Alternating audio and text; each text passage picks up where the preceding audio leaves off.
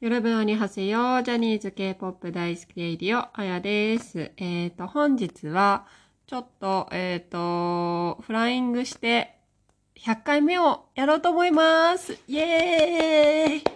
えっ、と、前回が97回目だったんですけど、えっ、と、100回記念は何を話そうと思ってて、でもやっぱ最近は、イリチルが NCT127 が好きなんで、イリチルのこと喋りたいなと思ってたら、昨日なんと、なんとなんとなんとやりました、イリチルキックイット英雄がミュー版で1位取りました。おめでとうございますイエーイやりましたね、3週目にして。いやーもう本当に、本当に良かった。本当におめでとうって思います。めっちゃみんな嬉しそうな顔してましたよね。そしてほっとしたっていうか、うーん。いやー、本当に良かったです。いや、私も微力ながら、あのー今回、あーんと、CD をね、その、初めて、初めて買ったんですよ。えっ、と、今まで、まあ、こうやって韓国アイドル好きになってから CD って買ってこなかったんですよね。まあ、ね、最近 CD って買わないし、あの、ダウンロードすればいいし、で、まあね、そういう特典いろいろ写真集みたいなのもついてくるけど、そういうのってまあ、大体一回見たら見返さないし、と思って、あんま買ったことなかった。そういうところにお金をつぎ込んでなかったんですけど、いや、なんかやっぱもう今、入り散る、もうこんなに入れこ、入り込んでる、入れ込んでいるアイドルは、グループは初めてぐらい、ちょっと本当にハマってて、で、なんと、この間、N バージョン、黄色い方を買ったんですよ。それで開封ラジオもやって、で、T バージョンが20日に出たじゃないですか。で、まあ、T バージョン買わなくていいかなと思ったんですけど、もうちょっと、このコロナの、コロナで外出れない、ずっと家に子供がいる、ラジオも撮れない、なんかスパイムもなさそうだ。まあ結局昨日見送りっていうメール来たんですけど、と思ったら、なんかもう、買うしかなくねと思って、もうなんかちょっとスト、半分ストレス買いですよね。もうなんか無意識のうちにポチッとしてて、だからまだついてないんですけど、うん、手元には。買いました。だから、ちょっとでも、まあ一応ね、反映するっていうショップで買ったんで、少しでも貢献できたらなと思って買ったんですけど、でも本当に良かった1位。いや、でも今回の1位もいろいろ言われてるじゃないですか。そのね、あの、BTS がカムバしてるところにね、当ててきてって言って、まあ、でもそれでも、やっぱり1周目の時の、その、パンタンとのあの、1位どっちみたいなのになった時、めっちゃ悔しそうな顔してた時に、あ、この子たちはそういうの関係ないんだなっていうふうに思って、その、誰が、その、同じ時期にカムバしようとも、自分たちがかっこいいっていうものを出せば、1位が取れるんだっていう、多分自信がもう、ね、ついてる、あるんですよね、彼らには、きっと。もう4年目だし。そう。だからそれがすごい伝わってきて、いや、より応援したいなって思いましたよね。その顔を見て、彼らの、その悔しそうな顔を見て、なんか、まあ、万端だから仕方ないみたいな、じゃなくて、まあ、そう、そういうことも考えてない気がする。うん。もう自分たちは1位取れるもんなんだっていう自信があるなーっていうのがすごい頼もしいというかかっこいいかったなと思って。でね、まあ2周目取れなくて、で、ね、イッチとかもカムバしてきて、で、そのミュー版の前の日の、な、なんだっけ？忘れちゃったけど、やつは、イッチ、あのイリチルとイッチでどっちが1位みたいになって、イッチだったんですよね。だから、と思ってたんですけど、今回は、ミューバーはバンタン対イリチルでイリチルが1位取って、本当によかった、本当によかった。もう100回に、もう、ふさわしい、これは放送ですよ。本当に。うん、本当に大好きです、イリチルが。もう、多分、本当にこのままイリチェルラジオになるんじゃないかっていうぐらい、えっ、と、1日の90%は NCT イリチルのことを考えているかもしれない。そしてずっと一緒にいたいと思っている。うん、考えていたいと思っていますね。私は。うんまあそんなわけで、ちょっと今回はまあ1位が取れたっていうことと、ちょっとその活動に対して振り返ってみたいなと思って、っていうのも、私今回のその、キックイット英雄の活動で、もうへちゃん、へちゃんを見直しちゃったっていうか、へちゃんすごくないっていう。いや、前々からその人気があるのは知ってたんですよ。それでマークすいません、失礼しました。なんか久しぶりなんですよね。これ10日ぶりぐらいに撮ってるんですよ。いやー、やっと話せてよかった。もう今日は家じゃなくちょっと誰もいないところで撮ってるんですけど、嬉しい。もう本当に今日はだからバンバン撮っていくんで、ちょっと頑張ります。喉、喉が枯れるまで私は喋り続けます。そう。それで、あの、へちゃんとかマークが人気があるっていうのが、最初ちょっと、じ、ぶっちゃけわかんなかったんですよ。最初、ゆうたから入って、ゆてが好きになって、で、えー、っと、ウィンウィンとジョン好きになって、で、ジェヒョンとかもイケメンじゃないですか。だから、あんまマークとヘちゃんは、なんか、そのマンネラインだし、あんまり、こう、最初、気にしてなかったんですよね。で、まあ、マーク、まあまあまあ、マークは、あの、スーパー、スーパー M とかで、まあ、結構見るようになって、ああ、やっぱすごいなと思って、ラップも上手だし、って思ってたんですけど、へちゃんはなかなか私、こう、見てなくて、気にしてなくて、そしたらこの間、あのー、2月のコンサートの時、ネオシティの東京の時に友達と行ったんですけど、友達が、へちゃんやばいねって言って、へちゃんダンスもめっちゃうまいし、超いいじゃんって言われて、え？そうなの？と思って、大阪も東京も行ったけど、へちゃん全然見てなかったと思って。そうなんですよ。もう、ほとんど、ゆうたか、テヨンしか見てなかったから、えと思って、へちゃうと思って。それで、今回、その、まず最初に、あの、ビジュアル、その、MV とか見たときは、もう、ビジュアル優勝はジェヒョンとジャニさんだなと思ったんですよ。もう体とか、あとは、あの、ジャニーさんのね、腹筋バリバリやばいし、あの、ジェヒョンはなんか若頭みたいでめっちゃかっこよかったし、と思ってたんだけど、音楽番組が始まったら、あの、ヘちゃんの最後のセンターで踊るところがめっちゃやばくて。いや、みんな結構ツイッターとかでもみんなつぶやいてるからみんな思ってると思うんですけど、す、もう、すごいですよね、あの万年。あのセンター踊りは、いや、やばい。で、私、なんで今までヘちゃんのやばさに気づけなかったんだろうと思って、なんだ、もう、もうポンコツだなと思ったんですけど、私の目は。そのダンスに関しては、ますっごく綺麗に踊りますよね、あの子。綺麗に踊る。な、まあ私ダンス全然詳しくないんですけど、その、テヨンはすごい個性的だし、ユータも、うん、癖があるし、まあ目が行くっていうか、そうそうそう。で、へちゃんは、なんて言うんだろう。100、100点の上手さっていうか、100点の上手さ？うーん、ターンとかがめちゃめちゃ早いですよね。あのー、最後のへちゃんがセンターの時に、み、まあ、ターンして戻って、まあ、ターンして戻ってくんですけど、その戻りが一番早くて、え、もう回ったの？みたいな。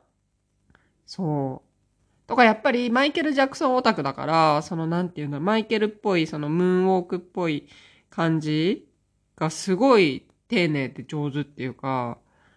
癖があんまりないの、癖あんのかなヘちゃんの踊りって。私にはないように感じてて。まあそのテヨンがすごくそういうところでは目立ってるからわかんないのかもしれないんですけど、そうそう。すごく綺麗に踊ってるなと思って。で、改めて、その、チッケムとか見ると、本当に上手で、なんていう、本当に上手な人が踊ってるダンスだなって。で、まあ、その、詳しくないかわかんないんですけど、そう、なんていうのかな。こう、メリハリがはっきりしてるっていうか、うん、見せどころも、見せどころにちゃんと力を入れて、とか、あとまあ若いからっていうのもあるのかもしれないけど、動きが、なんていうの、ウェーブとかにも関しても、人よりこう、他のメンバーよりこう、なんていうのかな、可動域が広い、広いのかなうーん。そうそう。改めて見ると、え、すごい上手だなっていう。ごめんなさい。あんまりね、ダンス。一応習ってるんですけど、習ってるって言っても、月に一回習ってるだけ、そんな詳しくちゃんとはね、習ってないからなんですけど、最近もうコロナで、その公民館も借りれないからやれてないんですけど、そう、そう、だから、へちゃんってすごいなって、そのダンスの意味でもね。で、歌はもちろん前から上手だなって、まあ、このラジオでも言ってたんですけど、ダンスに関しては、マジほんと今回、キックイットのあの、センターパートで度肝を抜かれました。はい、すいません。やっと気づきました、へちゃんの凄さに。もうへちゃんぺんの方には申し訳ないんですけど、やっと気づけました。で、あと、それ以外にも、この子が本当にイリチルにいてよかったっていうか、イリチルにいなきゃダメだってなんかすごい思ったんですよね。なんか役割的に。うーん。で、今回結構いろいろ動画が出てるじゃないですか。で、へちゃんは、あの自分で37.5%の視聴率を持つへちゃんつって、あの、毎度毎度よく言ってますけど、で、今回ラジオ番組もへちゃんがこうパーソナリティみたいな感じでやってて、で、なんか、その、去年の暮れのクリスマスに上がった動画で、みんなでクリスマスツリー飾ったりして、で、最後にしずにに、とメンバーに手紙みたいに、えっ、ー、と、書いて、それをへちゃんが読み上げてたんですけど、で、へちゃんの手紙を読んだ時に誰かが、で、へちゃんはメンバーに対して一人一人コメントを書いたんですよね。で他の子たちはもうざっくり全体的にイリチルのメンバーに対してメッセージを送ってたんですけど、一人一人に、まあ、一言ずつ書いてて、で、それを聞いた誰かが、へちゃんが一番長男っぽいなみたいなことを、ヒョンっぽいなみたいなことを言ってて、で、それ結構私残ってて頭に、で、まあ本当にそう思ったし、その手紙を読み上げた時にね。で、今回本当にあの子がすごくこのグループを支えてるなっていうのを節々で感じるっていうか、まあそれはその音楽番組っていうよりは、その配信されてる動画、そのちょっとバラエティ要素のある動画だったりとか、あと思ったのは、あの MV リアクションあったじゃないですか。初見でみんなでこう横に並んで見見るやつ、椅子に一列になって、あのー、リアクション動画じゃなくて、MV のリアクションじゃなくて、3人ずつのやつじゃなくて、一斉にみんなで見たときに、すごい、ゆうたはもうすっげえめっちゃ真剣に見てて、で、それと同じぐらいへちゃんも真剣に見てたんですよね。で、それで結構びっくりして、え、へちゃんってこんなに真剣に見る子なんだと思って。で、すごい、いつもなんか、おちゃらけてるっていうか、そうそうそう。感じなのに、めっちゃ真剣な目で見てて、ああ、すごいこの子って真面目なんだなっていうか、そういうことを真剣に見てるっていうか、感じの子なのかなっていうのをそこで感じて、で、で、前にもちょっと言ったと思うんですけど、ゆうたとへちゃんって似てるっていう話をしたんですよね。でもそれがますます本当にそう思ってて今、うん。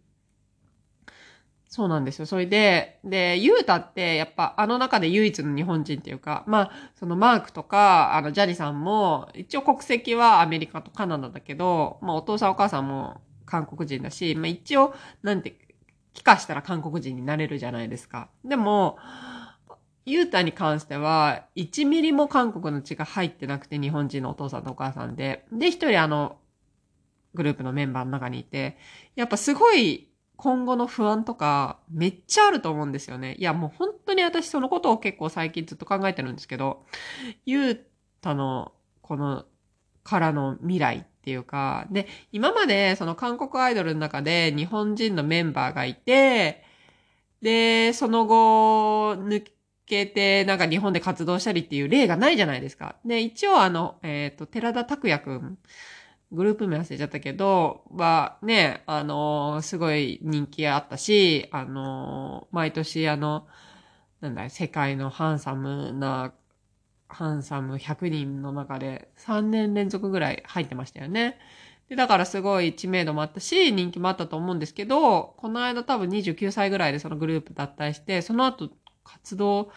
どうしてんだろうと思って。まあ、してるはしてると思うんですけど、多分日本のそういうメディアとかにはあんまり出てない気がしてて。でそうなると、今後なんかユータは自分はどうしていくんだみたいなことをすごく考えてると思うんですよね。で、そう思うとやっぱり他のメンバーより、まあ他のメンバーはね、もう一応、なんていうのかな。まあ、まあ筋みたいな、トーンみたいな先輩もいるし、そのまま韓国で活動することが考えられるけど、ユータにとっては、じゃあこのまま韓国で活動するのか、日本に帰ってね、また活動するのかっていう、そういう不安はすごく多いから、ま、まあ、比べ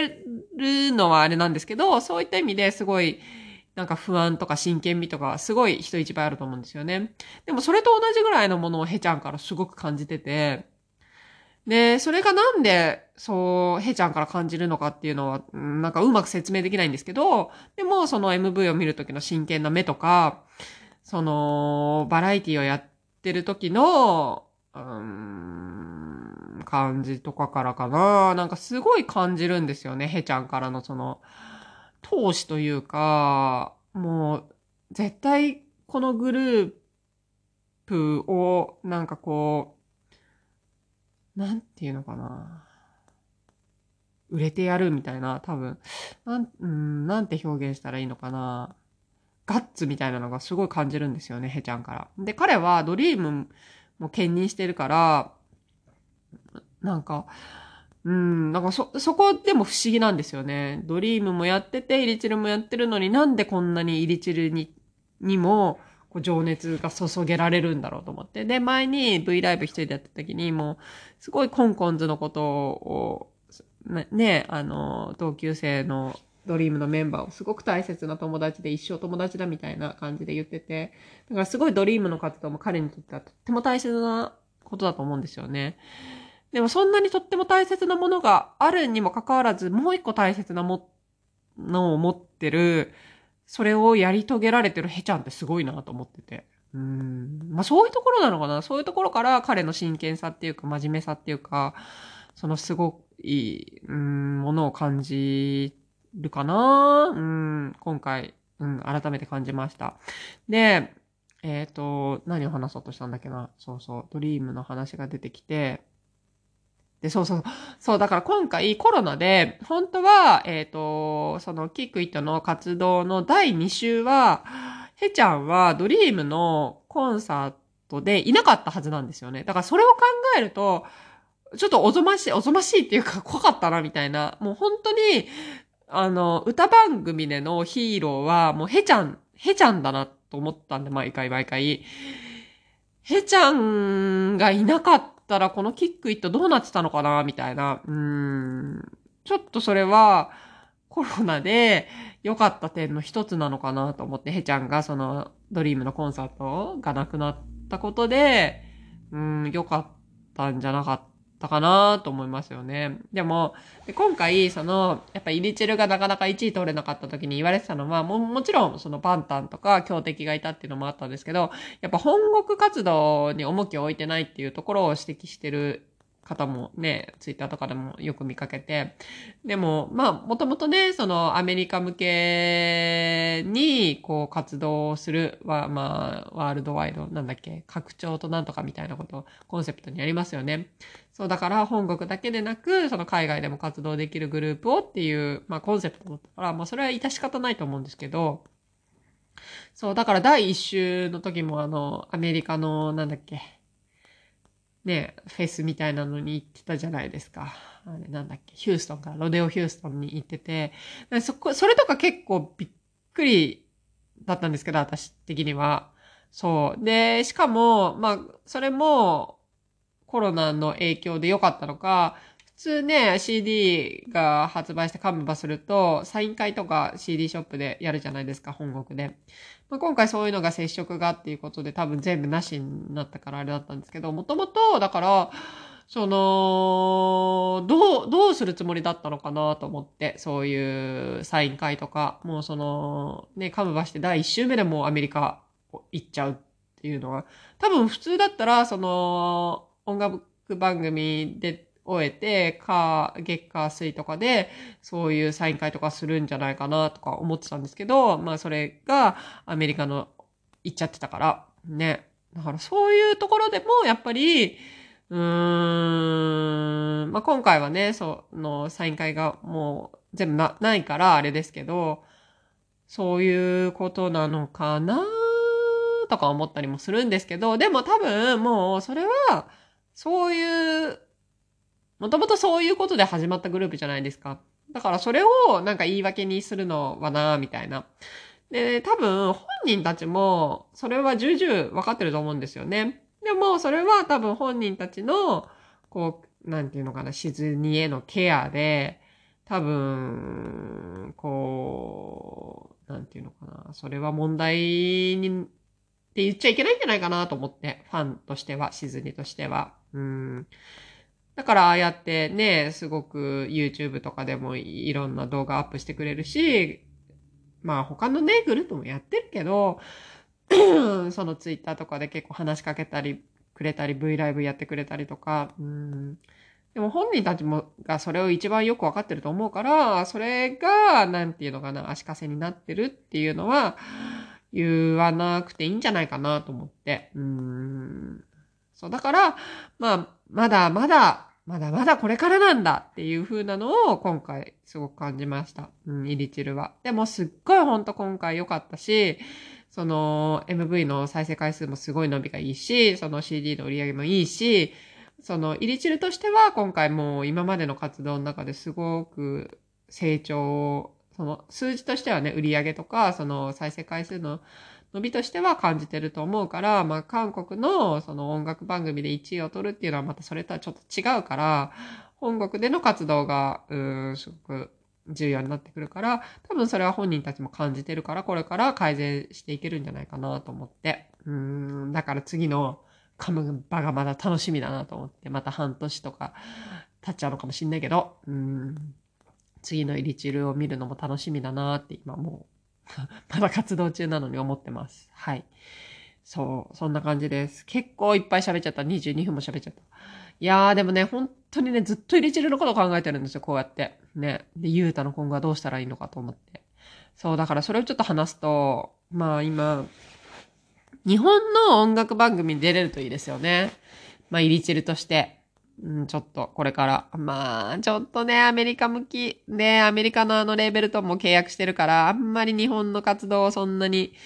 頑張るとも思えないんですけど、うーん、まあだから本当に東方神起みたいに、ああやってなんか FNS 歌謡祭とかがあると、東方神起とか出れてるじゃないですか。ああいう枠でね、こう、言うただけでも、まあ言うただけ最初から出るっていうのは難しいと思うから、あ、今日ね、いないの。どこ行ったえ、旦那さんは、え、いえいえ。仕事し、仕事？仕事っていうか、すいません。えー、っと、今、知り合いがちょっと入っってきちゃって、ちょっと、あの、中断しました。えっ、ー、と、だから、えっ、ー、と、話を戻すと、そうそうそう、トーンみたいに、東方神起みたいに、そういう風になれるにはどうしたらいいかなと思って。まあ、まずはだから、イリチルとして、歌番組に出れるようになって、まあ、日本人メンバーだから、そういう歌謡祭みたいなのあったら、ピンで呼ばれるようになったりしたらいいなと思って。結構他にいるじゃないですか、中国人メンバーとか、合戦の。名前忘れちゃったけど、個人活動で中国人で、中国で個人活動してたりとか、ね。だからそういうのとかもあるから、ぜひ、ゆうたも今後、なんか将来のことを考えると、その日本でピンで活動とかなんか増えてったらいいなと思うけど、無理かなうん、無理ですかねいや、無理じゃない。無理じゃない。そう。と思っていろいろ私なりに考えてます。考えたからって、それが そうなるとは言えないんですけれども。でも、ほら、人間の思考って具現化するって言うじゃないですか。考えてたことって。だから強く思えば思うほど、そうなる可能性もあると思うんで、私は強く願ってます。ゆうたの将来を。ということで、今日は、えっ、ー、と、記念すべき100回目。NCT リチルがミューバンで1位取りました。あと2回なんか音楽番組出るって言ってたんで、あとね、2回取れたらいいですけどね。本当は6巻ぐらい取って欲しかったけど。うん、取らせてあげたかった。あーまあ、しょうがない。はい。じゃあ、次は多分 T バージョン来たらまた開封ラジオやりたいと思います。アンニョン。